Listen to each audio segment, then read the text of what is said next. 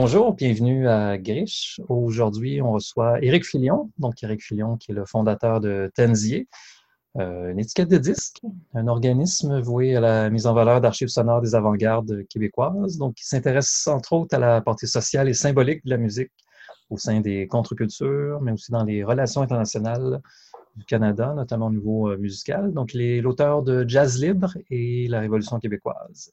Tenzi, puisqu'on en parle. Donc, Tenzi est un organisme sans but lucratif dont le mandat est de préserver, mettre en valeur, diffuser des archives sonores issues des avant-gardes québécoises. Depuis ses débuts en 2010, euh, donc le label Tenzier a coordonné la, production et toute la recherche qui entoure la, production d'au moins sept vinyles, à ma connaissance. Et euh, ils ont aussi organisé euh, beaucoup d'événements qui ont eu comme avantage notamment de, de, de mettre ensemble plusieurs générations d'artistes artistes et de, créateurs, notamment sur la, scène locale. Donc, euh, ben, bon anniversaire, Tenzier.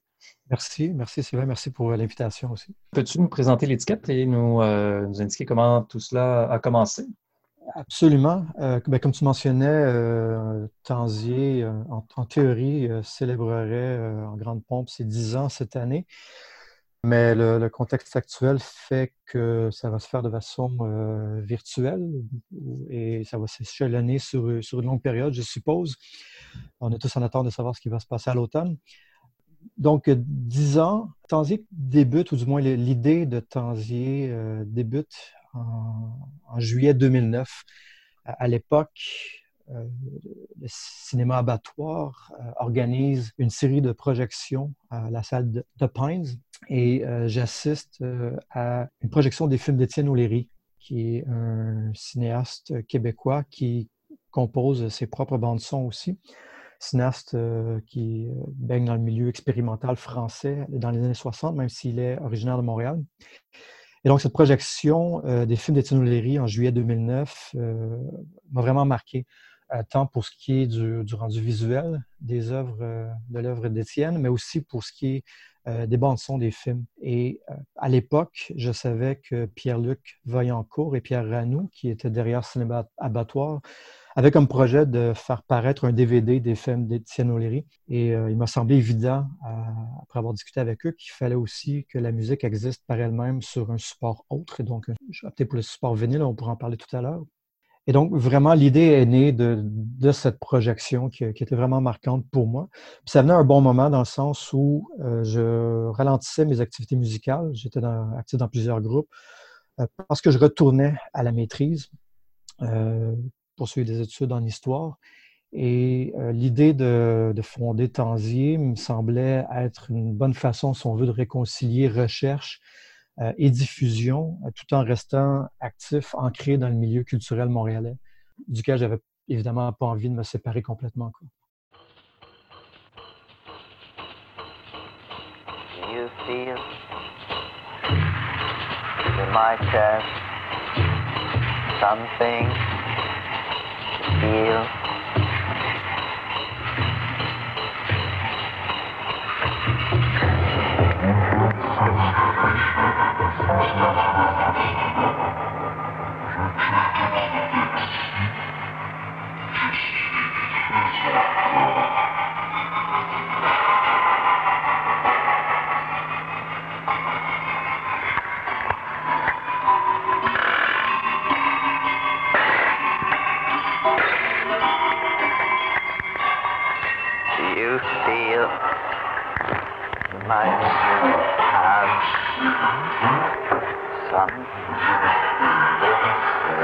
Feel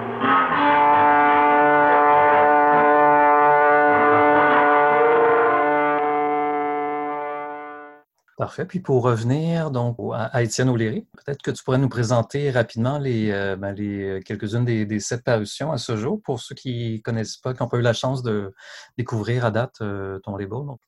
En fait, c'est ça, sept parutions, comme tu le mentionnes. Euh, idéalement, j'en ferais une par année, mais les, choses ne vont pas toujours comme on le souhaite. Donc, on parle environ un disque aux 18 mois, sans nécessairement que ce soit sur un rythme régulier, mais c'est plus ou moins un disque par 18 mois.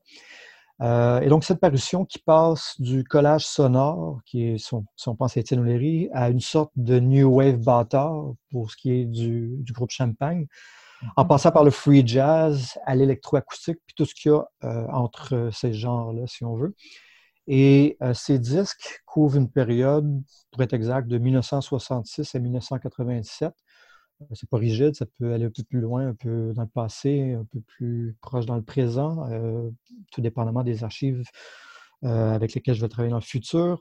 mais l'idée vraiment, c'est de travailler avec des, des, musiques qui occupaient les marges de la culture officielle et même, je dirais, les, marges des marges de cette période-là comme tu peux le voir, je ratisse quand même assez large dans le champ des musiques expérimentales. Quand je parle de ratisser large, je parle aussi dans le sens du, type de document. Euh, donc, on a sept albums, sept disques. Euh, on a une bande sonore pour, euh, pour, des films expérimentaux. On a un concert radio. On a des études en studio, studio de musique électronique de l'Université McGill. une musique théâtre et nuptiale. une œuvre sur cassette pour amis euh, un album inédit et euh, la dernière parution de Tanzi, qui est un environnement sonore pour une sculpture au laser. Et tout ça, donc, c'est des artistes, euh, on peut les nommer. Il y a Étienne O'Leary, le Quatuor de jazz libre du Québec, Bernard Gagnon, Gisèle Ricard, Yves Bouliane, Champagne et Guy Toin.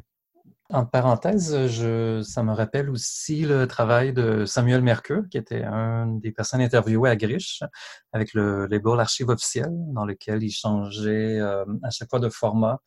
Et euh, donc, à chaque fois, donc, il y a une certaine, il y a un peu de ça dans, dans, l'approche que, que, tu as, que je trouve intéressante aussi. Euh, au niveau de, ben, ben, il y a, au niveau de l'esthétique aussi monochrome. Donc, il y a certaines ressemblances intéressantes tu lèves la question de l'esthétique. Euh, peut-être aussi en profiter pour mentionner les, artistes visuels, parce que les artistes euh, qui sont responsables de la musique, euh, ben, pour chaque parution, il y a aussi un artiste visuel qui s'occupe de la pochette. Les artistes contemporains à, nous, en fait, que ce soit Marido Saint-Jacques, Dominique Etier, Félix Morel, Sabrina Raté, Pierre Laurier-Lamarche, Maxis Genis. Ce sont des gens aussi qui, pour moi, leur rapport est essentiel à l'objet qui, qui, est éventuellement oui. rendu disponible.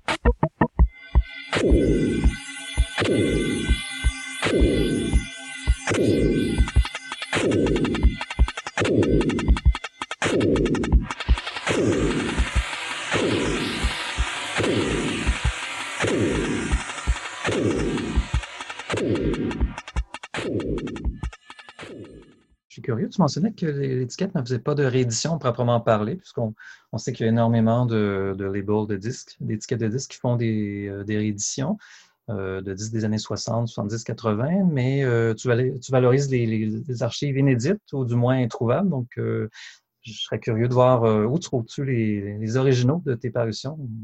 Ou peut-être nous parler brièvement de, de, ton processus de, de découverte lorsque tu découvres un nouvel artiste comme ça. Oui, en fait, le, projet part d'un constat qui, qui, avait un silence pour la période des années 60 et 70.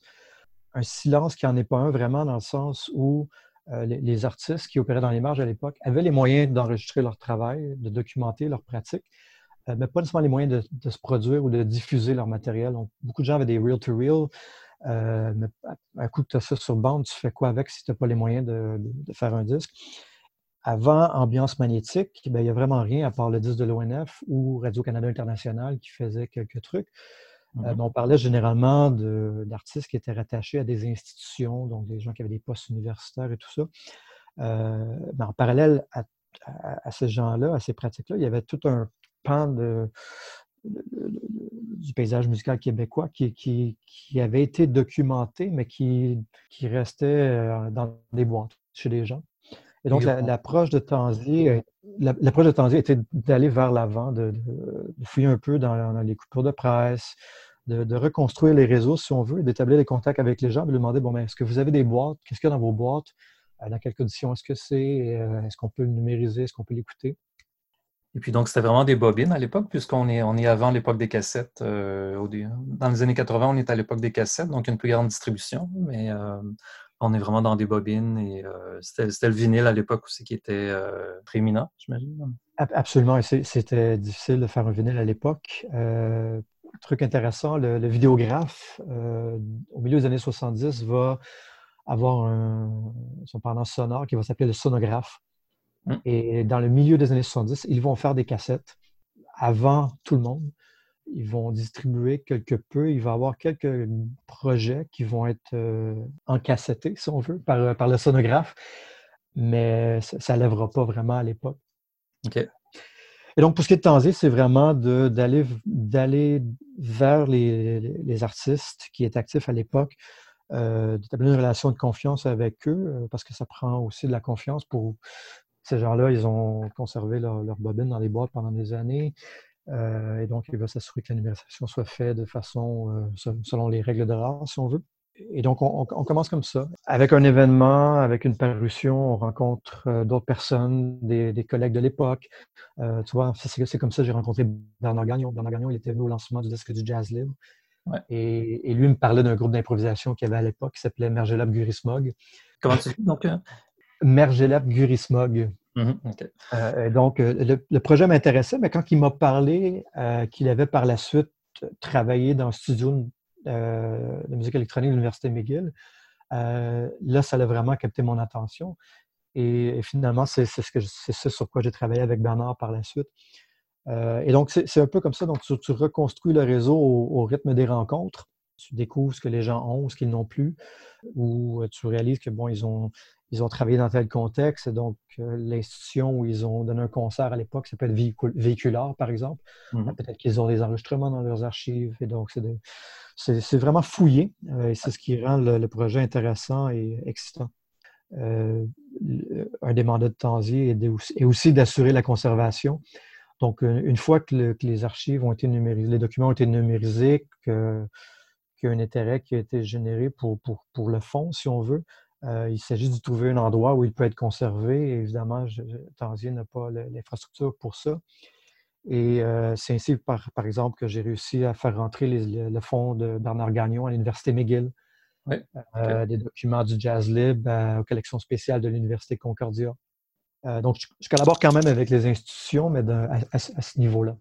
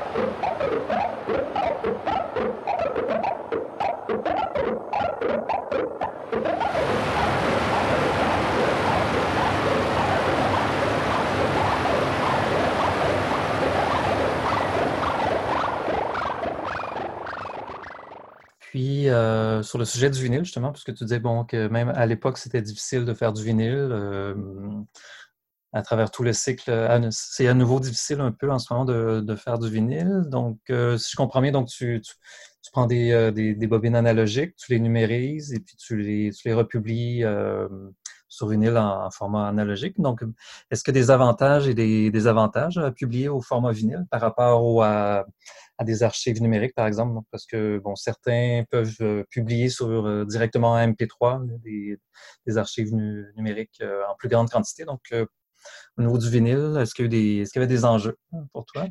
Je ne suis pas très philosophique sur cette question. Euh, je dirais que ça part à la base d'une préférence personnelle. J'ai toujours été quelqu'un qui a, acheté du vinyle, qui, a, était un collecteur, collectionneur. Et, euh, et donc, ça part d'une préférence personnelle. Mais il y a aussi l'idée que, pour moi, écouter un disque vinyle, c'est prendre le temps d'écouter une œuvre.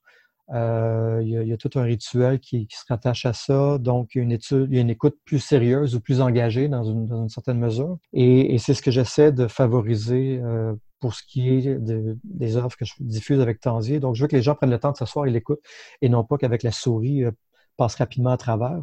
Le, le vinyle est d'autant plus intéressant que l'objet en tant que tel permet justement qu'une œuvre visuelle intéressante vienne accompagner l'œuvre sonore. Et donc, chaque disque de Tanzi est l'occasion pour une rencontre, ou dans la mesure du possible, l'occasion d'une rencontre entre un artiste visuel contemporain à moi et un artiste euh, sonore.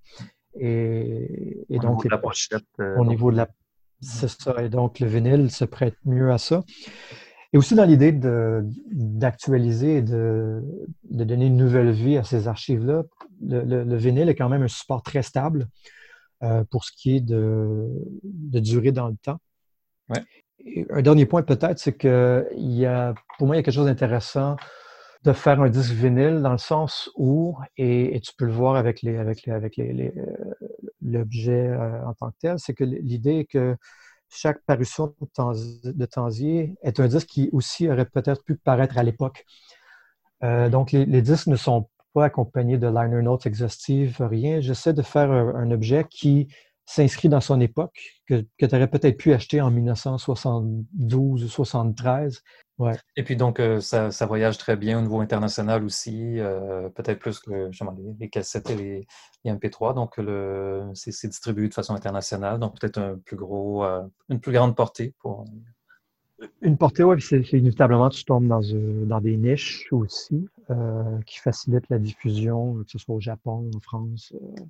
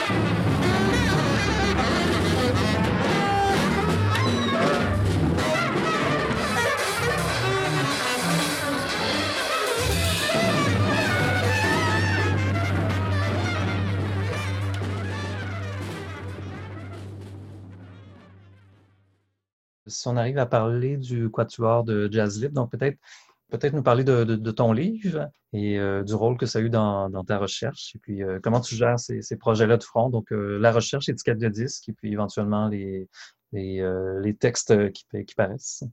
En fait, le, projet de Jazz Libre, j'en ferai pas une habitude, en fait, c'est un concours de circonstances, dans le sens où, quand j'ai pris la décision de faire paraître l'enregistrement du Jazz Libre, L'idée était vraiment de mettre de l'avant la musique du groupe, euh, parce que le groupe, on s'en rappelait principalement pour ses collaborations avec Robert Charlebois et tout ça. Et pour moi, il y avait euh, quelque chose d'important dans, sa pratique musicale. Et euh, au moment même où, je travaillais sur ce disque-là, j'étais en train de faire ma maîtrise en histoire, où je m'intéressais au rapport entre l'art et la politique au sein de la gauche indépendantiste, les discours, les pratiques de la gauche indépendantiste. Et euh, j'ai pris conscience de l'importance de la pratique musico-politique du jazz libre. Euh, et donc, il n'y avait pas juste un, volet sonore à leur, à, leur, à leur, projet, il y avait aussi tout un volet politique. Le groupe a une commune socialiste dans les cantons de l'Est, etc., euh, etc.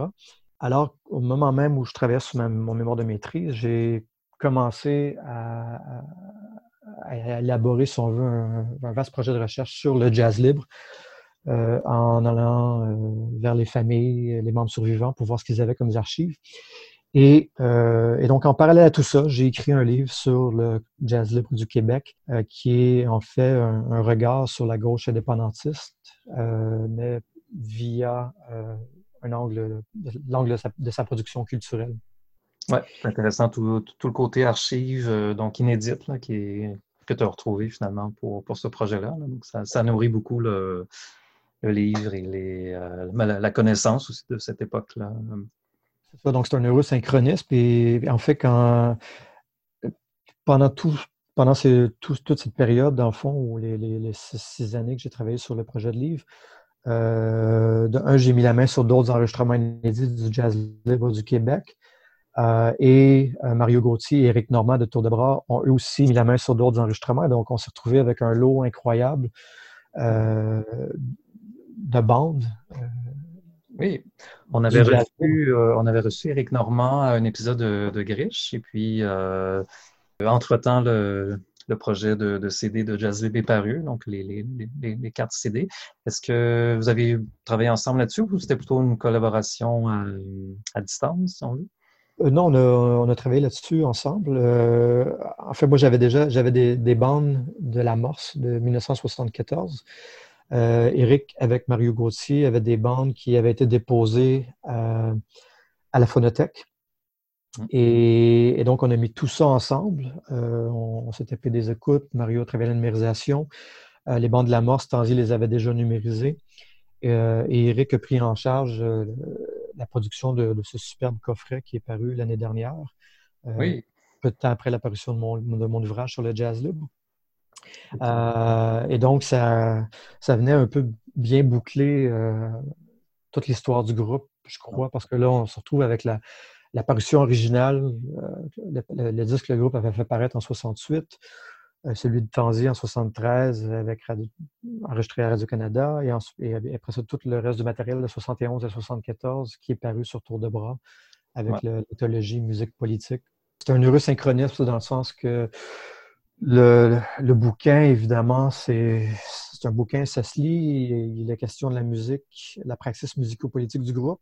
Euh, la question de sa musique, évidemment, mais quand on lit l'ouvrage, on ne peut pas l'écouter nécessairement.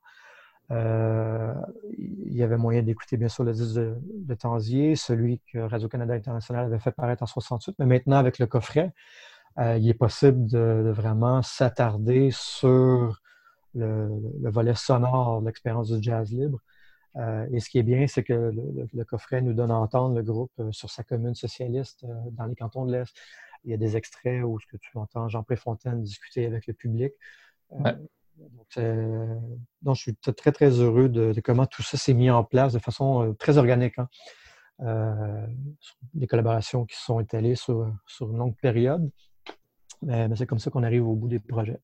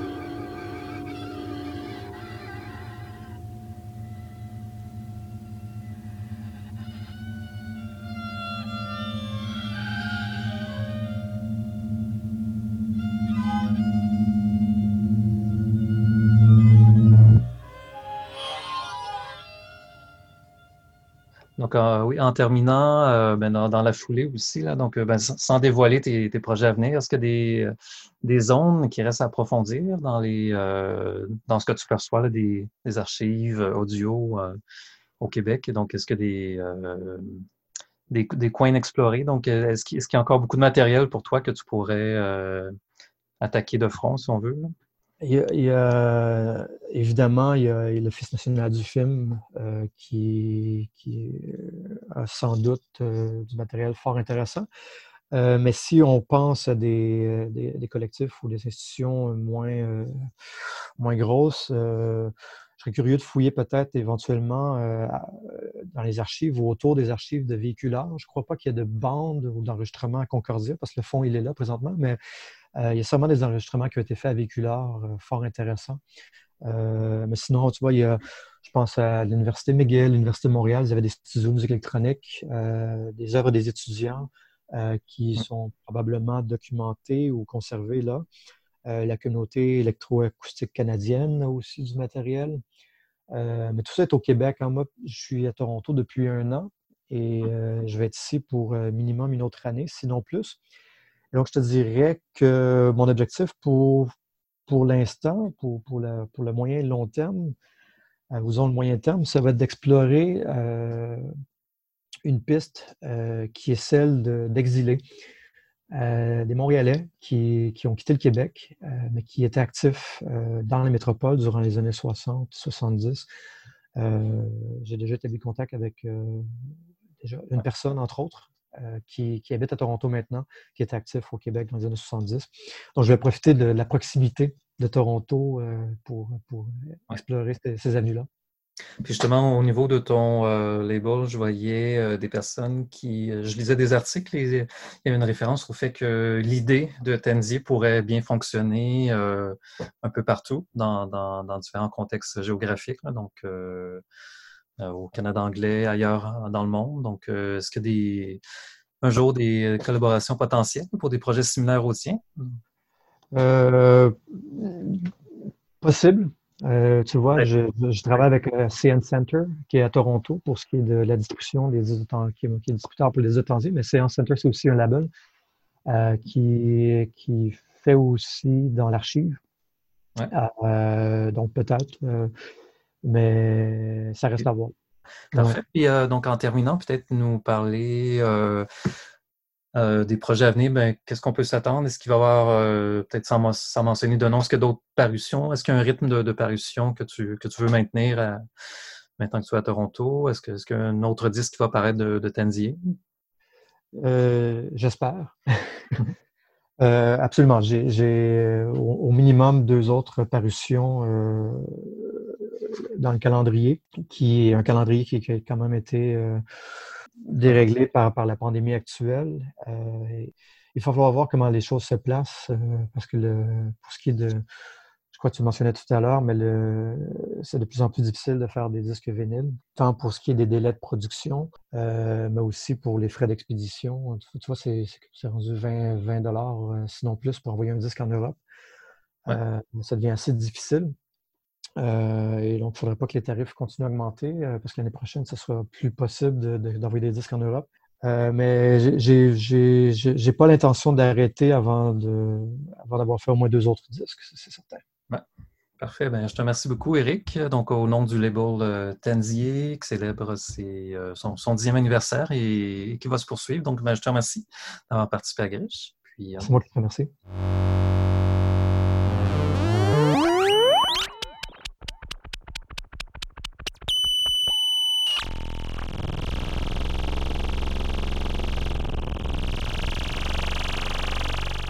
D'informations, consultez notre site griche.org. À très bientôt!